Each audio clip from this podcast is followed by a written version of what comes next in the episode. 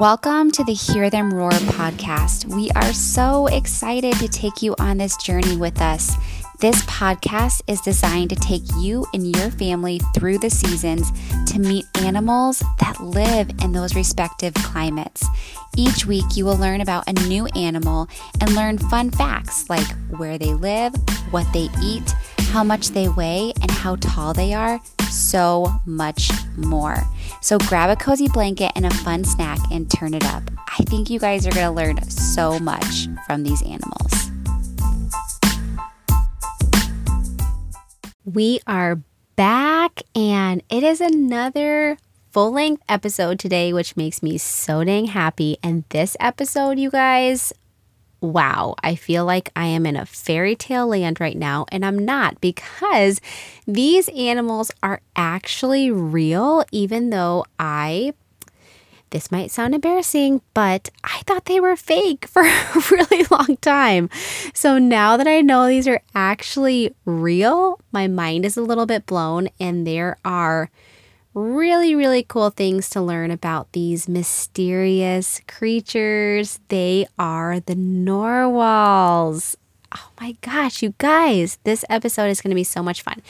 I want to start out though by giving you guys another thank you. I feel like I can't say thank you enough to you guys, but this journey of starting this podcast, it makes me almost emo well it does make me emotional because it is so much fun and the whole intent behind this is to provide families with an outlet where you can connect, engage, and interact with each other with intentional time within the walls of your home, but then also out in the world as well. And this is a big mission, especially in this busy world. But I know that this type of learning has been so influential in my own family and has just allowed us to grow and learn together. I want other families to experience that. So the fact that you're even listening to this, it blows me away every time when I see the amount of listens.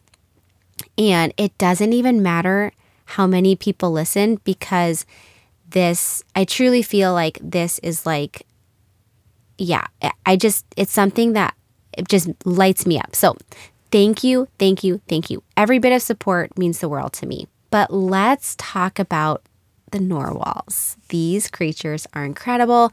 They live in the cold waters of the Arctic Circle near northern Canada up into Greenland, and they actually are whales and they don't migrate like most whales. And I did not know that narwhals were whales. I thought they were their own species. So very, very cool. They actually stay put in these Arctic waters all year long. They do not migrate and they grow between 12 to 20 feet in length.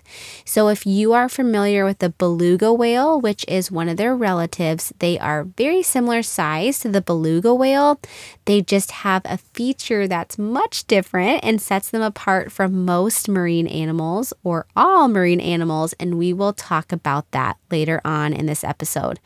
But they are mammals and I know that we have talked about this in previous episodes, but just as a refresher, mammals are animals that have hair or fur. They are warm blooded, and the moms feed their babies milk. And what's super cool about this is that we, as humans, are mammals. So we have a lot in common with the narwhal, which is so crazy to me because the fact that we have things in common with the narwhal just is an incredible testament of how nature is and how we are all connected in so many ways. Narwhals primarily eat fish and they especially love cod and halibut, but they also love squid and shrimp. They are fancy eaters for sure.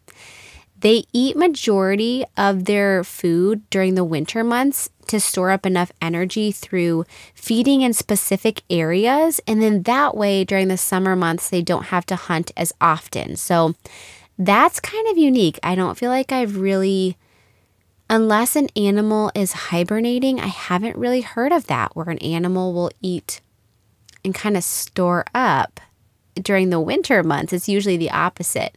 But they do have predators that they have to look out for in the Arctic, and these predators include polar bears, walruses, and killer whales. And killer whales are also known as orcas. Like other whales, narwhals travel in groups, and these groups are called pods. Each pod can contain up to 15 to 20 narwhals. Sometimes, though, multiple pods will meet up together in mar- much larger groups, and this can result in a pod, giant pod of narwhals, up to 100 of them, which would be a very, very cool sight to see.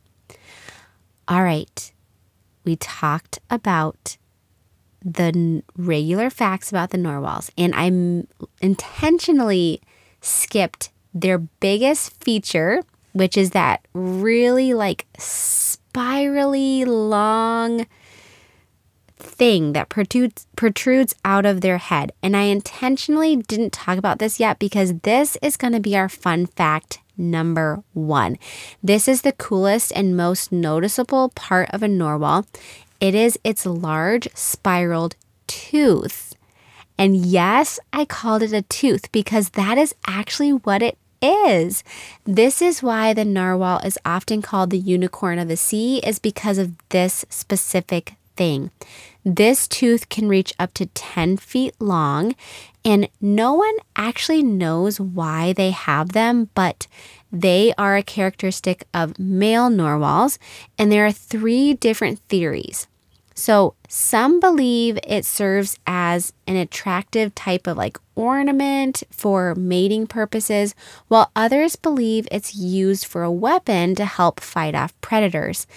There is also research shown that this tooth, this long pointed feature, has the ability to detect changes in water temperature and water pressure.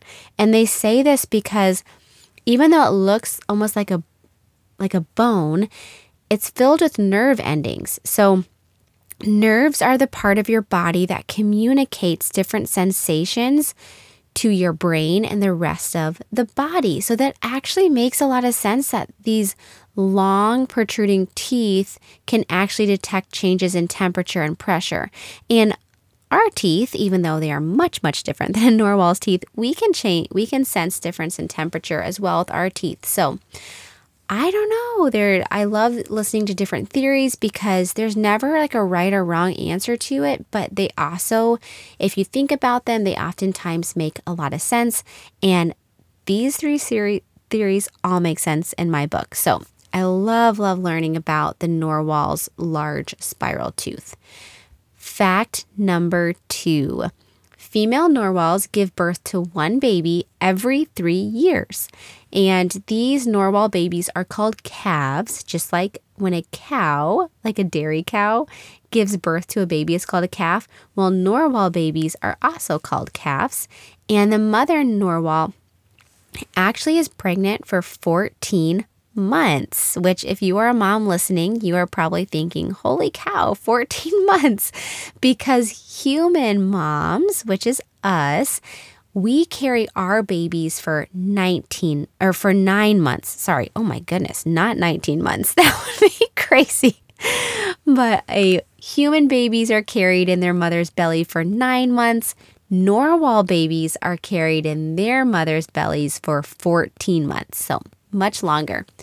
Calves are born in the spring every three years, and they actually stay with their mother to nurse, just like um, human babies can nurse for over a year before they grow independent and learn to hunt on their own.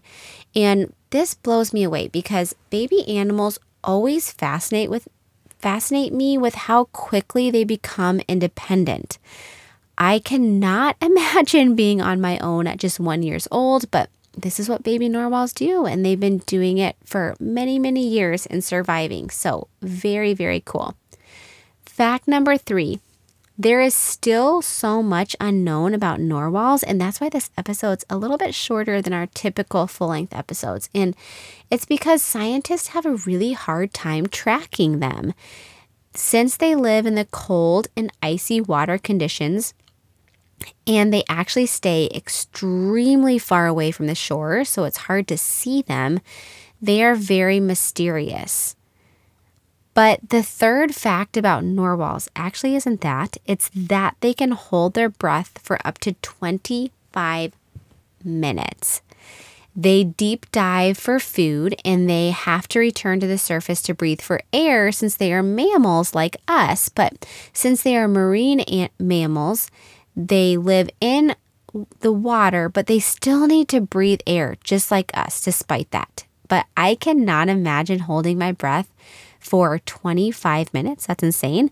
And I'm also very curious how scientists have known that because since they are so hard to track and learn about, goodness, the fact that someone found that out that narwhals can hold their breath for 25 minutes is pretty darn cool. but that con- concludes today's episode. I am so thankful for you listening to this, for sharing this, and for just showing it so much love. This this podcast has truly been such a breath of fresh air, and I hope it has been for you as well. So make sure you head over to our Instagram, as always, at Hear Them Roar Pod, and visit our website for lots of different fun things you can do and read about more for the narwhals. I cannot wait to hang out with you guys next week. We have another fun episode planned, and I always love hanging out with